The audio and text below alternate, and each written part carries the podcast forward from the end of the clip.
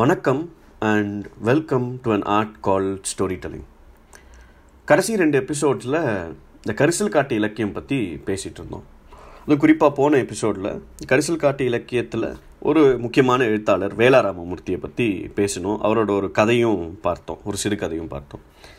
இப்போ இன்றைக்கி வந்து கரிசல் காட்டு இலக்கியத்தோட இன்னொரு ஒரு ரொம்ப முக்கியமான பிரபலமான ஒரு எழுத்தாளர் பற்றி பேசலாம் பேசணும் அப்படின்னு நினச்சேன். யாருன்னா கி ராஜநாராயணன். கி ராஜநாராயணன் வந்து இப்போது போன மாதம் மே பதினேழாம் தேதி தான் வந்து தொண்ணூத்தெட்டு வயசில் காலமானார்.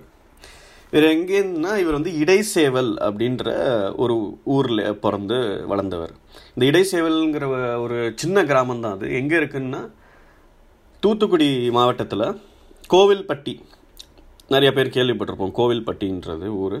கோவில்பட்டிக்கு பக்கத்தில் இருக்கக்கூடிய ஒரு சின்ன கிராமம் தான் இந்த இடைசேவல். சின்ன கிராமமாக இருந்தாலுமே இலக்கியவாதிகள் மத்தியில் ஒரு பிரசித்தமான ஒரு பிரபலமான ஒரு கிராமம் தான் இது. ஏன்னா கி. ராஜநாராயணன் மட்டும் இல்லாமல் அந்த கிராமத்துலேருந்து கு. அழகிரிசாமி அப்படின்ற ஒரு மிகப்பெரிய எழுத்தாளரும் அந்த ஊர்லேருந்து தான் வந்து வந்திருக்காரு. இத்தனைக்கும் பார்த்தோன்னா கி கி ராஜநாராயணனும் கு அழகிரி சாமியும் பாலிய காலத்திலேருந்தே நண்பர்கள் வாழ்க்கை முழுவதும் ரொம்ப நெருங்கிய நண்பர்கள். இப்போது கீராவை பற்றியும் அவரோட வாழ்க்கையை பற்றியும் அவருடைய எழுத்தை பற்றியும் ஏராளமான ஆவணப்படங்கள் அதாவது டாக்குமெண்ட்ரிஸ் அப்புறம் இன்டர்வியூஸ் அப்புறம் மற்ற பிரபலமான எழுத்தாளர்கள் அவரை பற்றி பேசிய வீடியோஸ் இதெல்லாமே நிறைய இருக்குது இதெல்லாம் நான் இதில் சிலதை நான் இந்த வீடியோவோட டிஸ்கிரிப்ஷனில் லிங்க்ஸாக போடுறேன். போய் பாருங்கள் இருந்தாலும் அவரை அவரோட எழுத்து பற்றியும் அவரோட வாழ்க்கை பற்றியும் சில ஒரு சில முக்கியமான விஷயங்கள் மட்டும் நான் இப்போ சொல்கிறேன் அதுக்கப்புறம் அவர் எழுதிய ஒரு சிறுகதை பார்ப்போம். இப்போ கீரான்றவர் வந்து அவருக்கு முப்பது வயசு இருக்கும்போது தான் எழுத ஆரம்பிச்சிருக்காரு. இப்போ அவர் பண்ண ஒரு முக்கியமான விஷயம் ஒரு இலக்கியத்தில் அவர் பண் தமிழ் இலக்கியத்தில் அவர் பண்ண ஒரு புரட்சிகரமான ஒரு விஷயம் என்னன்னா அது வரைக்கும் ஒரு கதை என்றால் தமிழில் எழுதும்போது அந்த கதாபாத்திரங்கள் பேசக்கூடிய பேசிக்க ப பரிமாறிக்கக்கூடிய விஷயங்கள் வேணால் வந்து வட்டார வழக்கில் இருக்குமே தவிர இந்த ஆசிரியர் எழுதுவது வந்து இலக்கிய தமிழில் தான் இருக்கும். ஆனால் கீரா என்ன பண்ண ஆரம்பிச்சாருன்னா அவர் வந்து வட்டார வழக்கிலேயே எழுத ஆரம்பிச்சார்.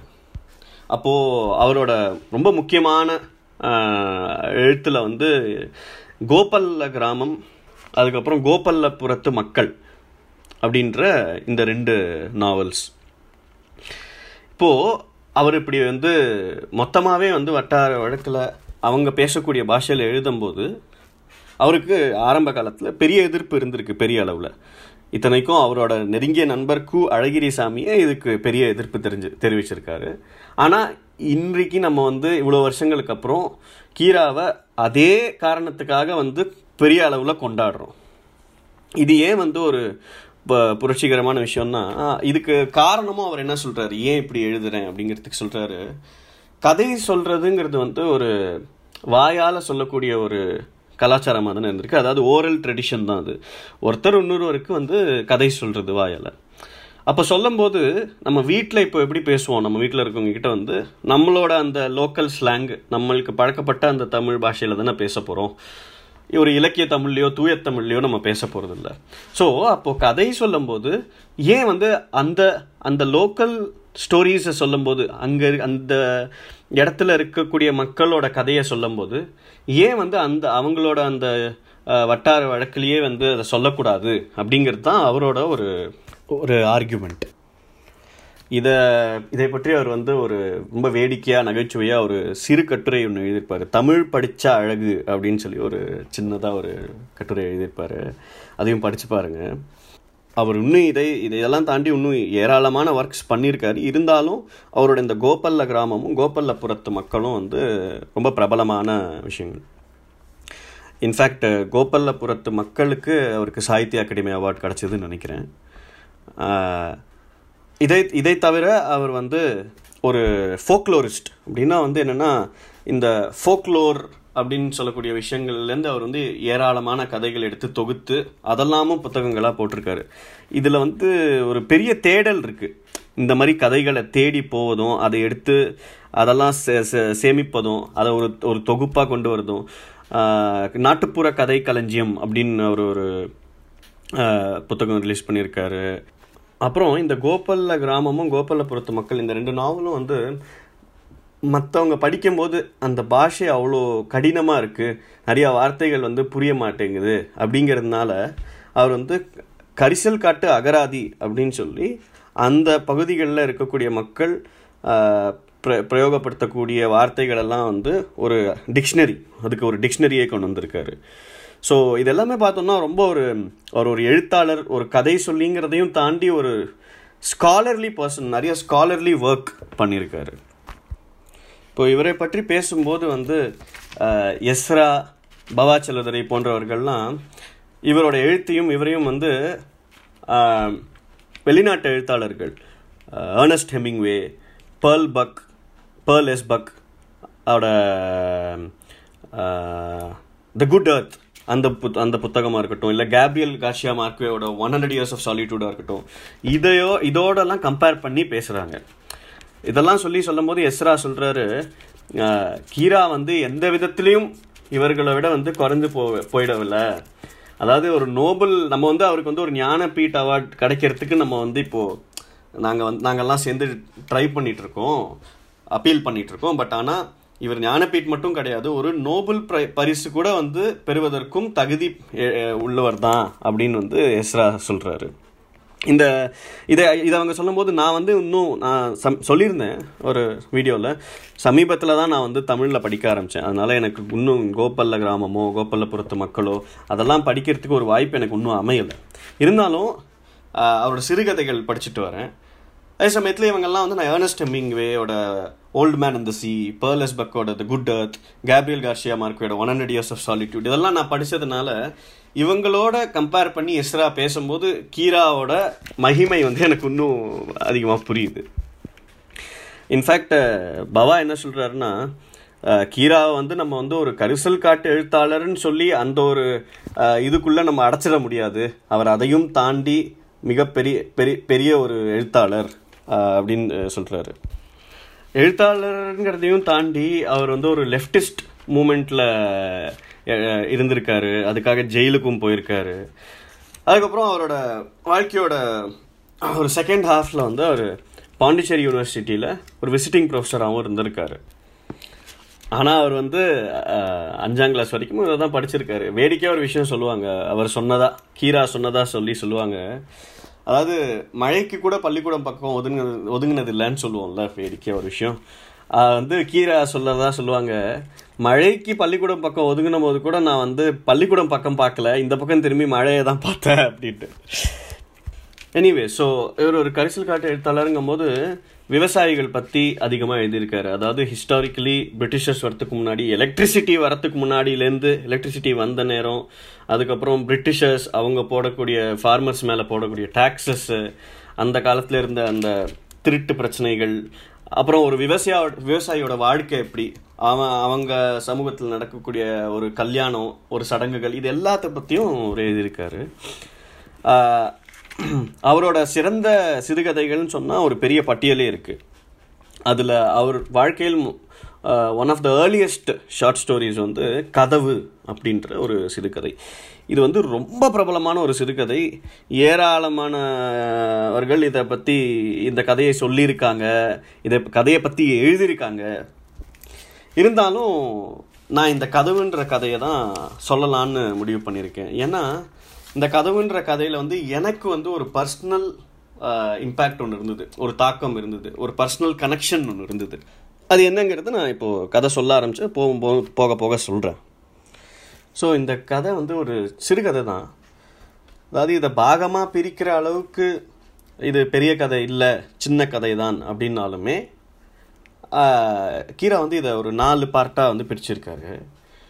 ஒரு ஒரு பார்ட்லேயுமே வந்து அந்த கதையை வந்து எஸ்கலேட் பண்ணிகிட்டே போகிறாரு இந்த கதையை அவர் எப்படி தொடங்குறாருன்னா கதவு ஆட்டம் ஆரம்பமாகியது அப்படின்றாரு. என்னென்னா அந்த வீட்டில் இருக்க பசங்க அப்புறம் பக்கத்து வீட்டில் இருக்க பசங்க அக்கம் பக்கத்தில் இருக்க எல்லா பசங்களும் வந்து இங்கே கூடி விளையாடிட்டு இருக்காங்க. இந்த சீனிவாசன் அப்படின்ற பையன் வந்து சொல்கிறான் எல்லோரும் டிக்கெட் வாங்கிக்கிடுங்க அப்படிங்கிறான். இப்போது இந்த வாங்கிக்கிடுங்க அப்படிங்கிறது வந்து இது கோவில்பட்டியில் இந்த கோவில்பட்டி பக்கத்தில் இருக்கக்கூடிய ஒரு கிராமத்தில் இந்த கதை நடக்குது அப்படிங்கிறதுக்காக நானாக சொல்கிற ஒரு விஷயம் இல்லை. அவர் கதையிலேயே அப்படி தான் எழுதியிருக்காரு. எல்லோரும் டிக்கெட் வாங்கிக்கிடுங்க அப்படின்றா சீனிவாசன். உடனே வந்து எல்லா பசங்களும் வந்து எனக்கு ஒரு டிக்கெட் உனக்கு ஒரு டிக்கெட்னு ஒரே ஆரவாரமாக அடிச்சுக்க ஆரம்பிக்கிறாங்க. ஒரே சத்தம். உடனே வந்து அவன் வந்து எந்த ஊருக்கு வேணும்? அப்படின்ட்டு அவன் வந்து கேட்டுட்டு சொல்கிறான் ஏன்னப்பா நீங்கள் வந்து இப்படி இடித்து தள்ளுனா என்னப்பா அர்த்தம்? அப்புறம் நான் இந்த விளையாட்டுக்கு வரமாட்டேன் பார்த்துக்கோங்க அப்படின்றான். உடனே எல்லாரும் வந்து எல்லா பசங்களும் சரி சரி இல்லை இல்லை நாங்கள் இடிக்கலை தள்ளலை அப்படின்னோன்னா சரி எந்த ஊருக்கு டிக்கெட் வேணும்? அப்படின்னோன்னா குழந்தைகள் எல்லாருக்குமே வந்து ஒருத்தர் ஒருத்தர் மூஞ்சியை பார்த்துக்கிறாங்க எந்த ஊருக்கு போகலாம் எந்த ஊர் கேட்கலாம்? அப்படின்னு. அப்போது ஒரு பையன் வந்து திருநெல்வேலிக்கு அப்படின்ன உடனே உடனே எல்லா குழந்தைங்களும் வந்து எனக்கும் திருநெல்வேலிக்கு ஒரு டிக்கெட் உனக்கும் திருநெல்வேலிக்கு ஒரு டிக்கெட் அப்படின்ட்டு வந்து எல்லாரும் சத்தம் போட ஆரம்பிக்கிறாங்க. அப்போ வந்து அந்த லக்ஷ்மி அப்படின்ற அந்த பொண்ணு வந்து அந்த கதவை வந்து ஒரு துணியால் வந்து தொடச்சிட்டு சீனிவாசன் வந்து வெறும் கையால் காற்றுலேயே டிக்கெட் கிழிச்சு கொடுக்குறான். பசங்களுக்கு எல்லாருக்கும் கொடுக்குறான். கொடுத்து முடித்த உடனே எல்லா பசங்களும் சேர்ந்து இந்த கதவு மேலே ஏறி தொங்குறாங்க தொங்கிக்கிறாங்க. அப்புறம் ஒரு சில பசங்க வந்து சைட்லேருந்து வந்து அந்த கதவை வந்து முன்னும் பின்னும் தள்ளுறாங்க. இப்போ வந்து இத்தனை குழந்தைங்களோட அந்த பாரத்தையும் அந்த கதவு தாங்கிக்கிட்டு அவங்களோட எக்ஸைட்மெண்ட்டையும் அவங்களோட ஒரு ஆசையையும் வந்து நிறைவேற்றுறதுக்காக அதுவும் வந்து இந்த பக்கமும் அந்த பக்கமும் ஆடுது. அப்போ கொஞ்ச நேரத்தில் வந்து திருநெல்வேலி வந்தாச்சு அப்படிங்கிறான் சீனிவாசன். உடனே இந்த எல்லாரும் ஏறிட்டு இருந்தவங்கெல்லாம் கீழே இறங்குறாங்க. இறங்கினோடனே இப்போ வந்து ம யாரெல்லாம் வந்து இத்தனை நேரம் அந்த கதவில் தொங்கிட்டு திருநெல்வேலிக்கு பயணம் பண்ணாங்களோ அவங்கெல்லாம் கீழே இறங்கிக்கிறாங்க. அப்புறம் கீழே இந்த கதவை தள்ளிட்டு இருந்தவங்க வந்து இப்போ திரும்பி வந்து கதவு மேலே ஏறிக்கிறாங்க. மீண்டும் கதவாட்டம் தொடங்கியது அப்படிங்கிறாரு அந்த வீடு என்னன்னா பழங்காலத்து வீடு. ஒரே கதவாக அதாவது ரெண்டு சைடில் திறக்காம ஒரே பெரிய கதவாக போட்ட ஒரு கதவு. அந்த வீட்டில் இருக்கிறவங்க வந்து முன்னாடி காலத்தில் நல்ல வசதியோடு வாழ்ந்தவங்க தான். இப்போ ஆனால் அவங்களுக்கு ரொம்ப வ வறுமை ரொம்ப ஏழ்மை அப்படின்ற ஒரு சூழ்நிலை. அந்த வீட்டோட அந்த பெரிய பொண்ணு லக்ஷ்மி அப்படின்றவளுக்கு ஒரு எட்டு வயசு இருக்கும். அதுக்கப்புறம் இந்த சீனிவாசன். அதுக்கப்புறம் இதை இதை இதுக்கப்புறம் அவங்க மூணாவதாக ஒரு கை குழந்தை ஒன்று இருக்குது இந்த குழந்தைங்களோட அப்பா வந்து பக்கத்தில் ஏதோ ஒரு ஊருக்கு பல மாதங்கள் முன்னாடி கூலி வேலை செய்ய போனவர். இன்னும் திரும்ப வரல. அங்கே கூலி வேலை செஞ்சுட்டு என்னமோ. இந்த குழந்தைங்களோட அம்மா தினந்தோறும் காட்டுக்கு வேலை செய்ய போயிடுவாங்க. காத்தால் போனாங்கன்னா சாயந்தரம் தான் வருவாங்க. அப்போ அந்த நேரத்தில் வந்து இந்த சீனிவாசனும் லக்ஷ்மியும் இந்த கை குழந்தையும் பார்த்துக்கிட்டு அப்புறம் மற்ற நேரத்தில் இந்த மற்ற பசங்களோடு சேர்ந்துட்டு இந்த மாதிரி இந்த கதவாட்டம் இதெல்லாம் விளையாடிக்கிட்டு இருப்பாங்க. இப்படி ஒரு நாள் வந்து தெருவில் வந்து லட்சுமி போயிட்டு இருக்கும்போது கீழே வந்து ஒரு தீப்பெட்டி படம் ஒன்று பார்க்குறா அந்த தீப்பெட்டி படம்னா என்னென்னா எனக்கு தெரிஞ்ச வரைக்கும் இந்த தீப்பெட்டி மேலே வந்து ஆஹ், ஏதான ஒரு படம் இருக்கும் இல்லையா? அதில் வந்து அந்த மாதிரி ஒரு ஒரு நாய் படம் இருக்குது அதை வந்து கீழே ரோட்லேருந்து எடுக்கிறா.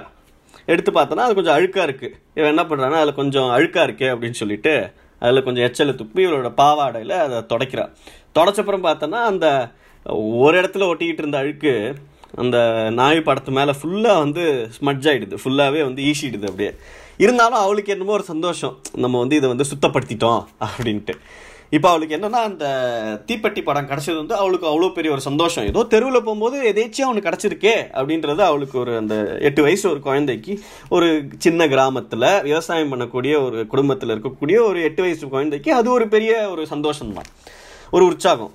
அப்போ வந்து சுற்றி முற்றி பார்க்குறா யாராவது இருக்காங்களா? யார் கூடயாவது இதை பகிர்ந்துக்க முடியுமா இந்த சந்தோஷத்தை? அப்படின்னு பார்த்தா யாரும் இல்லை. சரின்னு வந்து வந்து ஒரு காலில் நொண்டி அடிச்சுட்டே சந்தோஷமாக குதிச்சுக்கிட்டு வீட்டுக்கு வரா. வீட்டுக்கு வரும்போது பார்த்தா சீனிவாசன் வீட்டு வாசலில் உட்காந்துருக்கான் அப்போ இவன் வந்து கையை வந்து பின்னாடி மறைச்சிக்கிட்டு அவங்ககிட்ட கேட்குறா டேய் நான் என்ன கொண்டு வந்திருக்கேன்? சொல்லு பார்ப்போம் அப்படின்றா. சீனிவாசன் வந்து என்ன கொண்டு வந்திருக்கியா? எனக்கு தெரியாதே நீயே சொல்லேன் பார்ப்போம் எனக்கு தெரியாது அப்படின்றான் அப்போ வந்து அந்த தூரத்துலேயே நின்றுக்கிட்டு லக்ஷ்மி வந்து அந்த படத்தை எடுத்து காட்டுறான் சீனிவாசன் வந்து அக்கா அக்கா எனக்கு தரமாட்டியா? அப்படின்ட்டு கிட்ட ஓடி வரான். ஓடி வந்தோடனே இவன் அக்கா வச்சே அவனோட கொஞ்சம் வந்து டாலாக இருப்பா இல்லையா? வந்து அந்த படத்தை தூக்கி பிடிச்சிட்டு இல்லை த முடியாது உனக்கு காட்ட முடியாது அப்படிங்கிற. அவன் வந்து சுற்றி சுற்றி இவளை சுற்றி சுற்றி வரான். அதை குதிச்சு அதை இவன் கையிலேருந்து எடுக்க பார்க்குறான் அப்போ வந்து அவன் வந்து மாட்டேன் நான் தரவே மாட்டேன். நான் எவ்வளோ கஷ்டப்பட்டு இதை எடுத்துக்கொண்டு எடுத்துக்கொண்டு வந்தேன் தெரியுமா? அப்படின்றாவ அப்படின்றா அவ. என்ன இவளுக்கே ரோட்டில் போகும்போது கிடச்சது தான் எவ்வளோ கஷ்டப்பட்டு கொடுத்த அப்படி தெரியுமா? அப்படிங்கிறா. அவன் வந்து ஒரே தடவை பார்த்துட்டு கொடுத்துட்றா அக்கா அப்படின்றா. சரி பார்த்துட்டு கொடுத்துடணும். அப்புறம் கீழ்ச்சிடக்கூடாது அப்படின்றா. சீனிவாசன் வந்து சரி சரி. நீ தா நான் பார்த்துட்டு தந்துடுறேன் அப்படின்ட்டு படத்தை வாங்கி பார்க்குறான். பார்த்தோன்னா அதில் ஒரு நாய் படம் இருக்குது அதை பார்த்தோன்னா அவனுக்கும் வந்து அப்படியே சந்தோஷம். அவன் சந்தோஷத்தில் அவன் மூஞ்சி வந்து அவன் முகம் மலர்ந்தது அப்படின்னு எழுதுறாரு. அப்போ வந்து அவன் அக்கா சொல்கிறா டேய் உள்ளே போய் கொஞ்சம் இந்த கம்மஞ்சோறு கொண்டு வா. இந்த படத்தை வந்து நம்ம வந்து அந்த கம்மஞ்சோறு வச்சு பசை மாதிரி பின்னாடி க்ளூ மாதிரி போட்டு கதவுல ஒட்டிடலாம் அப்படின்றா. அதில் அவங்களுக்கு என்னமோ ஒரு பெரிய சந்தோஷம். அவனும் போய் உள்ளேருந்து கொண்டு வரான். இவங்க அதை வந்து அதை பின்னாடி தடவி கதவுல ஒட்டுறாங்க. அந்த கதவுல அதை ஒட்டி அதை பார்த்த உடனே இவங்களுக்கு என்னமோ ஒரு பெரிய சந்தோஷம். கையெல்லாம் தட்டி குதிக்கிறாங்க. அந்த சத்தத்தை கேட்டு பக்கத்தில் இருக்க பக்கத்து வீட்டில் இருக்க குழந்தைங்கள்லாம் ஓடி வராங்க. வந்த உடனே மீண்டும் கதவாட்டம் தொடங்கியது அப்படின்றாரு. கீரா என்ன சொல்கிறாருன்னா இப்போ இந்த குழந்தைங்கள் அந்த கதவுல ஒட்டுன அந்த படத்துக்கு மேலேயே கொஞ்சம் கவனமாக நம்ம பார்த்தோம்னா அதே மாதிரி இன்னொரு படம் இருக்கும். ஆனால் வந்து அது வந்து அழுக்கும் புழுதியும் சேர்ந்து ரொம்ப முன்னாடி ஒட்டினதுனால அது வந்து சரியாக அவ்வளோ கண்ணுக்கு தெரியாது. ஆனால் கூர்ந்து பார்த்தோம்னா நம்ம கண்ணுக்கு தெரியும். ஒருவேளை வந்து அது வந்து இந்த லக்ஷ்மியோட அப்பா சின்ன வயசில் விளையாடும் போது இப்படி ஒட்டினதாக இருக்குமோ என்னமோ அப்படிங்கிறாரு. இப்படி அங்கே குழந்தைங்க விளையாடிட்டே இருக்கும்போது ஒரு நாள் வந்து அங்கே கிராமத்துலேருந்து ஒருத்தர் வராரு. வந்துட்டு கேட்குறாரு லக்ஷ்மி உங்கள் ஐயா எங்க? அப்படின்னு கேட்குறாரு ஊருக்கு போயிருக்காங்க அப்படிங்கிறாவ அம்மா காட்டுக்கு போயிருக்காங்க சரி வந்தேன்னா அவங்க அம்மா வந்தாங்கன்னா தலையாரி தேவர் வந்து தேடிட்டு போனார். அப்படின்னு உங்கள் அம்மா கிட்ட சொல்லு அப்படிங்க. இப்போ அடுத்த நாள் வந்து இவங்க அம்மா வீட்டில் இருக்கும்போதே அவர் அந்த ஆள் வராரு. வந்துட்டு வந்து இந்த கடன் பாக்கியெல்லாம் கேட்குறாரு அப்போ வந்து இவங்க அம்மா வந்து சொல்கிறாங்க ஐயா அவர் வந்து ஊரில் இல்லை. அவர் வந்து இந்த மாதிரி மணிமுத்தாறு போய் அஞ்சு மாதம் ஆச்சு. எதுவும் தகவலே கிடையாது. அது மட்டும் இல்லை மூணு வருஷமாக மழை தண்ணியே கிடையாது வறண்ட பூமியாக இருக்குது நாங்கள் என்னத்தை வச்சு உங்களுக்கு வந்து இந்த காசை வந்து திருப்பி கொடுக்கறது? ஏதோ வந்து நம்ம வந்து டெய் டெய்லி தினந்தோறும் சாப்பிட்றதுக்கே வந்து காட்டில் போயிட்டு கூலி வேலை செய்து செஞ்சு தான் வந்து இந்த குழந்தைகளையும் எங்களையுமே காப்பாற்றிக்க வேண்டியதாக இருக்குது இதுவே ஒரு பெரிய காரியமாக இருக்குது உங்களுக்கு என்ன தெரியாததா? அப்படின்னு கேட்குறாங்க ஆனால் இந்த வார்த்தைகள் தலையாரியின் மனசை தொடவில்லை அப்படிங்கிறார் கீரா இந்த மாதிரி வந்து அவர் எத்தனை பேர் சொல்லி கேட்டிருப்பாரு? கடன் கொடுக்குறவங்க இது என்ன முதல் முறையா? அதுக்கு அவர் சொல்கிறாரு நாங்கள் என்ன செய்ய முடியும் இதுக்கு? இந்த வருஷம் எப்படியாவது நீங்கள் வந்து அடைச்சிடணும் அப்புறம் இல்லைன்னா வந்து அப்புறம் எங்கள் மேலே நீங்கள் வந்து கோவப்பட்டு எந்த புண்ணியமும் இல்லை அப்படின்னு சொல்லிட்டு அவர் போயிட்டார். இப்போ ஒரு நாள் காலத்தால் இந்த குழந்தைங்கள்லாம் வீட்டு முன்னாடி இருக்கிற ஒரு மைதானத்தில் விளையாடிட்டு இருக்கும்போது இந்த கடன் கொடுத்த இந்த ஆள் வந்து இன்னொரு ஒரு நாலு பேரோட சேர்ந்து இவங்க வீட்டை நோக்கி வராரு. வந்து வந்தோடனே அதை பார்த்துட்டு இந்த குழந்தைங்களும் வராங்க. என்னன்னு பார்த்தா இந்த அந்த ஆளும் வந்து இந்த நாலு பேரும் சேர்ந்து கஷ்டப்பட்டு அந்த கதவை எடுத்து அந்த கதவை எடுத்து கஷ்டப்பட்டு தூக்கி தலை மேலே வச்சுட்டு எல்லாருமா சேர்ந்து நடக்க ஆரம்பித்து போகிறாங்க அப்போ அந்த குழந்தைகளுக்கு வந்து அதில் எதுவுமோ ஒரு வேடிக்கையான ஒரு விஷயம். கீரா சொல்கிறாரு அவர்கள் என்ன நினைத்தார்களோ தெரியவில்லை. ஆனால் அந்த குழந்தைகளில் ஒரு பையன் வந்து கையை வந்து இப்படி வாயில் நாதஸ்வரம் வாசிக்கிற மாதிரி வச்சுட்டு அப்படின்ட்டு நாதஸ்வரம் இந்த பிபி அப்படின்ட்டு வாசிக்க ஆரம்பிக்கிறான். இன்னொரு ஒரு பையன் வந்து தவில் வாசிக்கிற மாதிரி இப்படி கையை தொடையில வச்சு தும் துதுக்கு தும் துதும் துதும் அப்படின்ட்டு வாசிக்க ஆரம்பிக்கிறான். அப்படின்னு வந்து சொல்கிறாரு இவங்க வந்து அவங்க அந்த கதவை தூக்கிட்டு போகிறாங்க இந்த குழந்தைகள் வந்து சீனிவாசன் உள்பட வந்து பின்னாடி வந்து என்னமோ வந்து ஒரு ஊர்வலம் மாதிரி வந்து அவங்க பின்னாடி போக ஆரம்பிக்கிறாங்க. இதை பார்த்துட்டு அந்த கடன் கொடுத்த ஆளுக்கு வந்து கொஞ்சம் கடுப்பாயிடுது. அவனால் சகிக்க முடியல. அவன் வந்து இப்போ இங்கேருந்து போகிறீங்களா இல்லையா குழந்தைங்களே அப்படின்றான். சரின்னு வந்து உடனே மிரட்டினோன்னா அதட்டினோடனே குழந்தைங்களும் அங்கேருந்து ஓடி வராங்க. வந்து திரும்பி வீட்டு பக்கம் வந்தா வராங்க.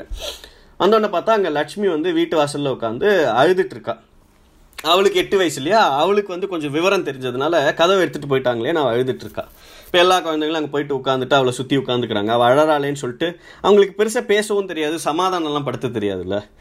அவள் உட்காந்துருக்காங்க ஆனால் கொஞ்ச நேரத்தில் வந்து அந்த அமைதி தாங்க முடியாமல் அந்த குழந்தை அங்கேருந்து குழந்தைகள்லாம் அங்கேருந்து கலைஞ்சு போயிடுறாங்க ஒரு ஒருத்தரும் அவங்க வேலையை பார்த்துட்டு.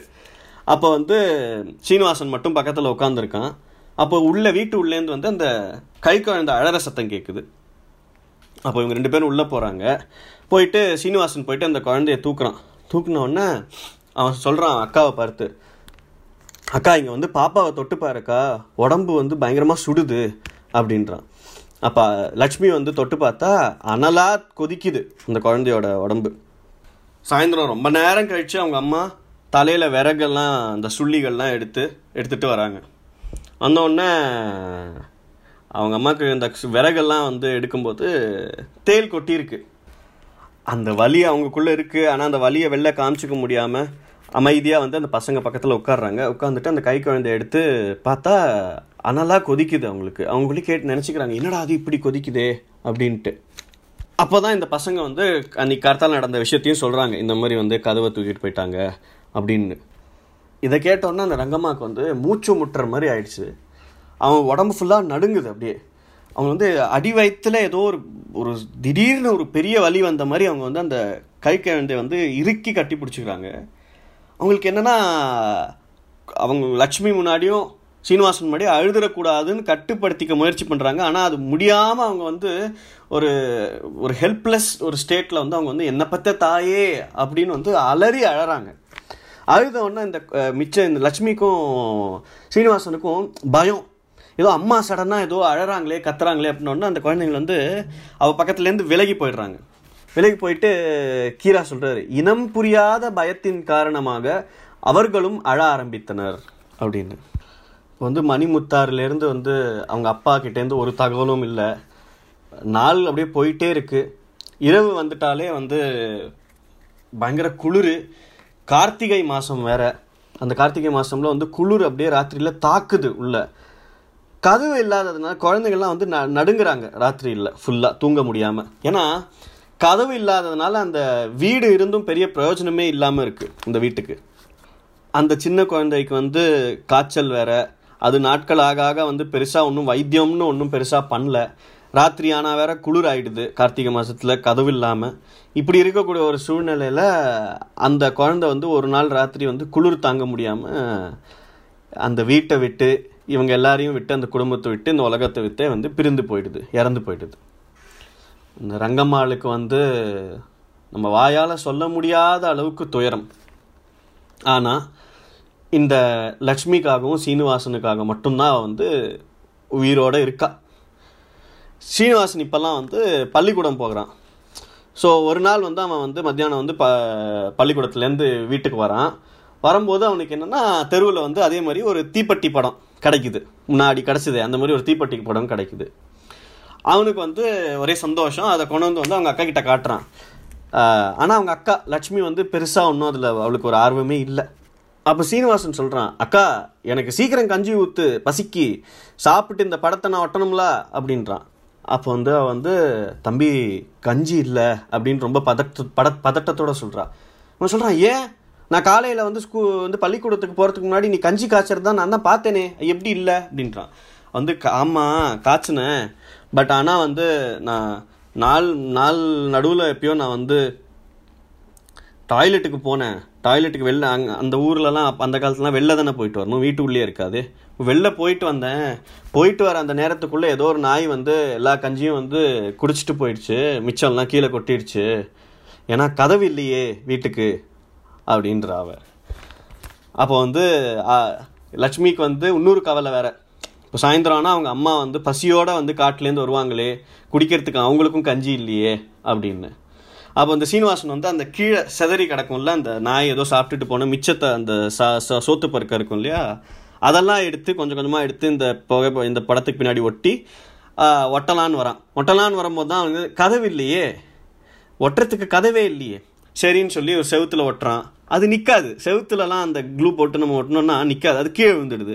ஒரு ஒரு இடமா தேடுறான். எங்கே ஓட்டலாம் இங்கே ஒட்டலாமா? அங்கே ஓட்டலான்னு எங்கே ஒட்டி பார்த்தாலும் அது கீழே விழுந்துடுது. அவன் சின்ன பையன் இல்லையா? அவனுக்கு அந்த ஏமாற்றம் இந்த படத்தை ஒட்டலான்னு ஆசையாக வந்தான் ஒட்ட முடியல. அந்த ஒரு ஏமாற்றம் ஒரு பக்கத்தில் பசி இதில் வந்து அவன் வந்து அழ ஆரம்பிக்கிறான். அப்புறம் அன்னைக்கு சாயந்தரம் வந்து லக்ஷ்மி வந்து பாத் பத்து பாத்திரம்லாம் தேய்ச்சிட்டு இருக்கா அப்போ வந்து இந்த சீனிவாசன் வந்து மேல் மூச்சு கீழ் மூச்சு வாங்க ஓடி வரான் ஓடி வந்து அக்கா அக்கா என்னோட பள்ளிக்கூடத்துக்கு பக்கத்தில் வந்து ஒரு சின்ன மார்க்கெட் ஒன்று இருக்குல்ல ஒரு சாவடி ஒன்று இருக்குல்ல அதுக்கு பின்புறத்தில் நம்ம வீட்டு கதவு இருக்குக்கா அப்படின்னு வந்து நான் என் கண்ணால் பார்த்தேன் அப்படிங்கிறான். அவன் அக்காவுக்கு உடனே அப்படியா? நிஜமாவா? எங்கே? வா பார்ப்போம் அப்படின்னு சீனிவாசனோட கையை பிடிச்சிட்டு ரெண்டு பேரும் வந்து அந்த கிராமத்து சாவடி அதை பார்த்து போகிறாங்க போய் பார்த்தா உண்மைதான். அதே கதவு அங்கே இருக்குது இப்போ என்னன்னா தூரத்திலேருந்தே வந்து அவங்களோட நண்பனை இனம் கண்டு கொண்டார்கள் அச்சிறுவர்கள் அப்படின்னு எழுதுகிற இருக்கிறார் அந்த கதவு வந்து அவங்களோட வாழ்க்கையில் ஒரு ஒரு நண்பன் தான். ஒரு நண்பன் போல ஒரு விஷயம்தான் அந்த கதவு. அதாவது அந்த கதவு இல்லாததுனால வந்து அந்த வீடு இருந்தும் பிரயோஜனம் இல்லை. குளிர் குளிர்னால வந்து அந்த கை குழந்தை இறந்து போயிடுது. இவங்களுக்கு சாப்பாடு கூட சில நேரத்தில் வந்து ஒரு நாயோ ஏதோ வீட்டுக்குள்ளே வந்து எடுத்துகிட்டு போயிடுது. ஆனால் அந்த சிறுவர்கள் மனதில் வந்து அது வந்து இதெல்லாம் தாண்டி ஒரு நண்பனாக அந்த கதவு இருக்குது அவங்க வந்து பக்கத்தில் யாராக இருக்காங்களான்னு சுட்டி முட்டி பார்க்குறாங்க. யாருமே இல்லை. அவங்களோட அவங்களுக்கு அவங்க மனசில் உண்டான ஆனந்தத்தை நம்மளால் வந்து வார்த்தைகளால் சொல்ல முடியாது. அப்படிப்பட்ட ஒரு ஆனந்தம் அவங்களுக்கு அதை கண்டு. அங்கே இருந்த அவங்க வந்து அப்படியே ஒரு ஃபுல் ஃபோர்ஸோடு அவங்க வந்து அங்கே இருந்த ஒரு செடி கிடி மூ மேலெல்லாம் வந்து மெதித்து அதெல்லாம் அப்படியே நொறுங்கி நொறுக்கி இவங்க வந்து போகிறாங்க அப்படியே பாய் அது மேலே பாஞ்சு. அது போயிட்டு அதை தொட்டு பார்க்குறாங்க. அதை அப்படியே தடவி பார்க்குறாங்க. அதில் வந்து அந்த கரையான்லாம் வந்து அந்த மண் அது இது ப அது படிஞ்சிருக்கும் இல்லையா? அதெல்லாம் வந்து லக்ஷ்மி வந்து அவளோட பாவாடையால் வந்து தட்டி தொடைக்கிறா.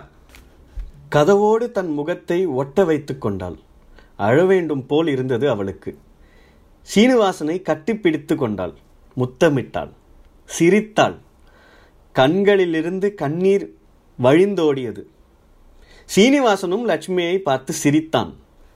அவர்கள் இருவரின் கைகளும் கதவை பலமாக பற்றி இருந்தன அப்படின்னு இந்த கதையை முடிக்கிறாரு. இந்த கதை வந்து ஏன் எனக்கு ரொம்ப பர்சனலாக இருந்தது? ரொம்ப என்ன பாதிச்சுது? அப்படின்னா பர்சனலாக இதோட எனக்கு ஒரு கனெக்ஷன் என்னென்னா என்னோட அப்பாவோட அப்பா அம்மா சென்னையில் அந்த காலத்தில் கஷ்டப்பட்டு ஒரு வீடு கட்டினாங்க. கஷ்டப்பட்டு வீடு கட்டினாங்கன்னா எல்லாருமே கஷ்டப்பட்டு தானே கட்டுறாங்க அப்படின்னா எல்லாருமே க சரிதான்.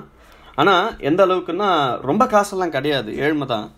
அந்த ஒரு சூழ்நிலையில் வீடு கட்டும்போது இப்போது நிறைய ஒர்க்கர்ஸை வச்சுக்கிட்டா இன்னும் அதுக்கு அதிகமாக காசு செலவு பண்ணணுமேனு எங்கள் அப்பாவோட அம்மா பாட்டியே வந்து இறங்கி அந்த சித்தாள் வேலைலாம் செஞ்சுருக்காங்க. அப்படி கட்டப்பட்ட ஒரு வீடு. இப்போ ஒரு ஒரு காலத்தில் வந்து அந்த வீட்டை இடித்து ஒரு அப்பார்ட்மெண்ட்ஸாக மாற்றினாங்க இப்போ இது நக எல்லா நகரத்துக்கும் மேலேயும் போடப்பட்ட ஒரு சாபமாக தான் நான் பார்க்குறேன் நகரங்கள்னு வந்துட்டாலே இந்த பழமையான வீடுகள் அப்பா அம்மாவோ தாத்தா பாட்டியோ கட்டின வீடுகள்லாம் வந்து இடிக்கப்பட்டு ஒரு பெரிய அப்பார்ட்மெண்ட்டாக தான் வந்து மாறுது. அப்போது எங்கள் அப்பா வந்து அந்த பழைய வீட்டில் இருந்த அந்த மெயின் டோர் அந்த கதவு அந்த கதவை வந்து எடுத்துகிட்டு வந்து என் வீட்டில் இன்னும் வச்சுருக்காரு. அதை வந்து கதவை வைக்கல. ப பரன் மேலே வந்து வச்சுருக்காரு ப்ரிசர்வ் பண்ணி. அது வந்து அந்த காலத்தோட அந்த பழங்காலத்து வீட்டிலலாம் இருக்கக்கூடிய அந்த ஒரு கதவு.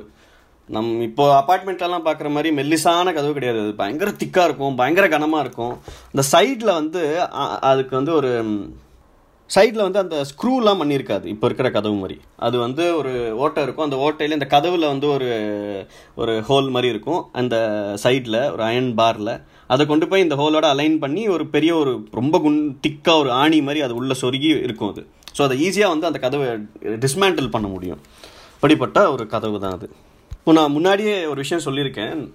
கதை கேட்குறது ஒன்று கதை நம்ம படிக்கும்போது அந்த கதையை வந்து நம்ம வந்து நம்மளோட அனுபவங்கள் அந்த- அந்த படிக்கிற கதை என்னமோ ஒன்று தான் எல்லாரும் அதே கதையை தான் அதே எழுத்து தான் இருக்குது அதே கதையை தான் படிக்கிறோம். ஆனால் அந்த கதையிலேருந்து நம்ம அந்த கதையில் பார்க்கக்கூடிய விஷயங்கள் நம்ம அதுலேருந்து புரிந்து கொள்ளக்கூடிய விஷயங்கள் நம்ம அதுலேருந்து எதை வந்து நம்ம கூட சம்மந்தப்படுத்திக்கிறோம் இது எல்லாமே வந்து நம்மளோட அனுபவங்கள் நம்மளோட மெமரிஸ் இதெல்லாம் பத் பொறுத்திருக்கக்கூடிய ஒரு விஷயம்தான். எனக்கு என்னமோ இந்த கதையை படிக்கும்போது இந்த கதையில் இருக்கக்கூடிய அந்த கதவு சம்மந்தம் அதுக்கப்புறம் இந்த கதையில் இருக்கக்கூடிய இன்னும் சில சம்பந்தங்கள் இதெல்லாம் வச்சு பார்க்கும்போது வந்து இதை படிக்கும்போது என் கண்ணுக்குள்ளே வரக்கூடிய அந்த இமேஜஸ் வந்து எங்கள் அப்பா அந்த சீனிவாசனா எங்கள் அப்பாவை நான் பார்த்து பார்க்குறேன் அப்புறம் அந்த லட்சுமியாக வந்து எங்கள் அப்பாவோட அக்கா. அவங்க வந்து சின்ன வயசுலேருந்தே பொன்னேரின்ற ஊரில் இருந்தாங்க. அப்போ நான் சின்ன பையனாக நான் சின்ன பையனாக இருக்கும்போது அவங்க பொன்னேரின்ற ஊரில் இருந்தாங்க. அதனாலேயே நான் அவங்க நான் வந்து அவங்கள பொன்னேரி அத்தன் தான் கூப்பிடுறது. ஸோ அந்த லட்சுமின்ற கேரக்டர் வந்து எனக்கு என்னமோ இந்த என்னோடய என்னோட பொன்னேரி அத்தை மாதிரியும் ஒரு இந்த இந்த இமேஜஸ் எல்லாமே அந்த வீட்டு முன்னாடி ஒரு மைதானத்தில் குழந்தைகள் விளையாடி கொண்டு இருந்தார்கள் அப்படிங்கிறதெல்லாம் நான் இந்த இந்த இமேஜஸ் இந்த வீட்டோட இமேஜஸ் எல்லாத்தையுமே நான் வந்து சம்ஹவ் அந்த எங்கள் தாத்தா பாட்டி கட்டின அந்த சென்னையில் இருந்த முன்னாடி இருந்த அந்த வீட் வீட்டுக்கு முன்னாடி அந்த வீட்டுக்குள்ளே அந்த வீட்டுக்குள்ளே நடக்கிற மாதிரி தான் என்னோட இமேஜஸ் எல்லாமே ஃபார்ம் ஆகுது. வருது எனக்கு மைண்டில் இந்த கதையை படிக்கும்போது. ஸோ அப்படி ஒரு ஒருத்தரும் நம்ம அந்த க ஒரு ஒரு கதையை படிக்கும்போது நம்மளோட அனுபவங்களோட தான் நம்ம அதை வந்து ரிலேட் பண்ணி பார்க்குறோம். கீராவை பொறுத்த வரைக்கும் எனக்கு அவர் ஒரு மிகப்பெரிய பர்ஸ் பர்சனல் அளவில் வந்து எனக்கு மிகப்பெரிய ஒரு தாக்கத்தை உண்டாக்கியிருக்காரு. ஏன்னா அந்த கரிசல் காட்டில் இருக்கக்கூடிய ஒரு விவசாயியோட ஒரு வாழ்க்கை அவரோட குடும்பம் அங்கே ஒரு கதை. அவங்க படக்கூடிய கஷ்டங்கள் மழையே இல்லாமல் தண்ணியே இல்லாமல் கடன் பட்டு அந்த வீட்டோட ஒரு கதவை வந்து அவன் வந்து அந்த கடன் கடன் கொடுத்த வந்து எடுத்துகிட்டு போய் இவங்க படுற கஷ்டங்கள் இதெல்லாமே வந்து ஒரு குழந்தைகளோட பார்வையிலேருந்து அந்த குழந்தைகளுக்கும் அந்த கதவுக்கும் இருக்கக்கூடிய அந்த ஒரு ரிலேஷன்ஷிப் அந்த உறவு அவங்க அதை நண்பனாக பார்க்கக்கூடிய விஷயம். இவ்வளோ கஷ்டங்கள் அவங்க அந்த கை குழந்தை இறந்து போயிடுச்சு சாப்பிட்றதுக்கு இவங்களுக்கு பெருசாக வழி இல்லை ராத்திரியான குளிர். இதெல்லாம் தாண்டியும் வந்து அந்த அவங்க வீட்டு கதவை அவன் வந்து சீனிவாசன் போய் பார்க்கும்போது இவங்க ரெண்டு பேரும் அதை போயிட்டு அதை தேடி போய் அதை பார்க்கும்போது அவங்களுக்கு கிடைக்கக்கூடிய அந்த ஒரு சந்தோஷம் அப்படின்னு இவங்க மூலமாக அந்த கதையை சொன்ன விஷயம் வந்து it is absolutely literary genius and also அவரோட இன்டர்வியூஸ் நிறையா பார்த்துருக்கேன் டாக்குமெண்ட்ரிஸ் நிறையா பார்த்துருக்கேன். ஒரு அவரோட ஒர்க்ஸும் சரி ஒரு மனிதனாகவும் சரி ஒரு மனுஷனாக வந்து அவர் வந்து uh, ஒரு தொண்ணூத்த தொண்ணூத்தஞ்சு வயசில் வந்து ஒரு அவருக்கு கீரா நைன்டி ஃபைவ்னு ஒரு ஃபங்க்ஷன் பண்ணாங்க. அதில் ஒரு ஒரு மணி நேரம் பேசியிருப்பார். அதை நீங்கள் பார்த்தீங்கன்னா கூட தொண்ணூத்தஞ்சு வயசில் அந்த மனுஷனுக்கு வாழ்க்கை மேலே அவ்வளோ ஒரு காதல் வாழ்க்கை மேலே அவர் அவ்வளோ ஒரு நகைச்சுவை உணர்வு வந்து அந்த வயசுலேயும் அவருக்கு இருக்குது ஒரு live such a lively person even at that age அவர் வந்து என்னை பொறுத்த வரைக்கும் அவர் வந்து ஒரு லௌகீக வாழ்க்கையில் ஒரு யோகியாக வாழ்ந்த ஒரு மனுஷன்தான். அவர் எழுத்தாளருக்கும் மேலே ஒரு யோகி அப்படிங்கிறது தான் என்னோடய அபிப்பிராயம் தொடர்ந்து வரக்கூடிய எபிசோட்ஸில் கீரா பற்றியும் கீராவோட கதைகளும் சிறுகதைகளும் மற்ற எழுத்தாளர்கள் கரிசல் காட்டு எழுத்தாளர்களோட கதைகளையும் பார்க்கலாம். கதைகள் கேட்போம் கதைகள் சொல்லுவோம் கதைகளை கொண்டாடுவோம். Stay tuned for another episode of an art called storytelling